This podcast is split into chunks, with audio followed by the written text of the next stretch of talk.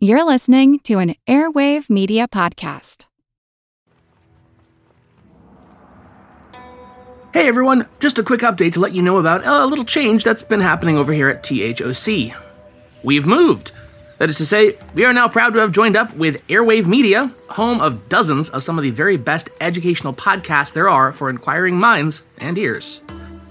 This is a big and exciting change, and we've definitely been trying to cross all of our T's and dot all of our I's before announcing it. But it's all live and good as of this point, so I'm thrilled to share this excellent news with all of you. What will this mean for you, my dear listeners? Absolutely nothing. The show stays exactly where it is, how it is, right there for you on your podcatcher app or wherever you happen to listen.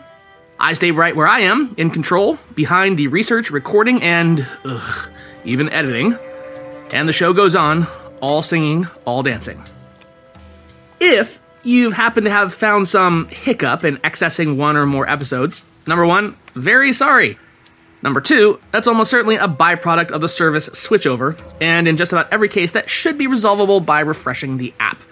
But if that doesn't do it, get in touch with me directly at thocpodcast@gmail.com or via the show website, thehistoryofchina.wordpress.com. We want to get any wrinkles smoothed out ASAP. But otherwise, this should serve as the one and only Q blip that the reels have changed over.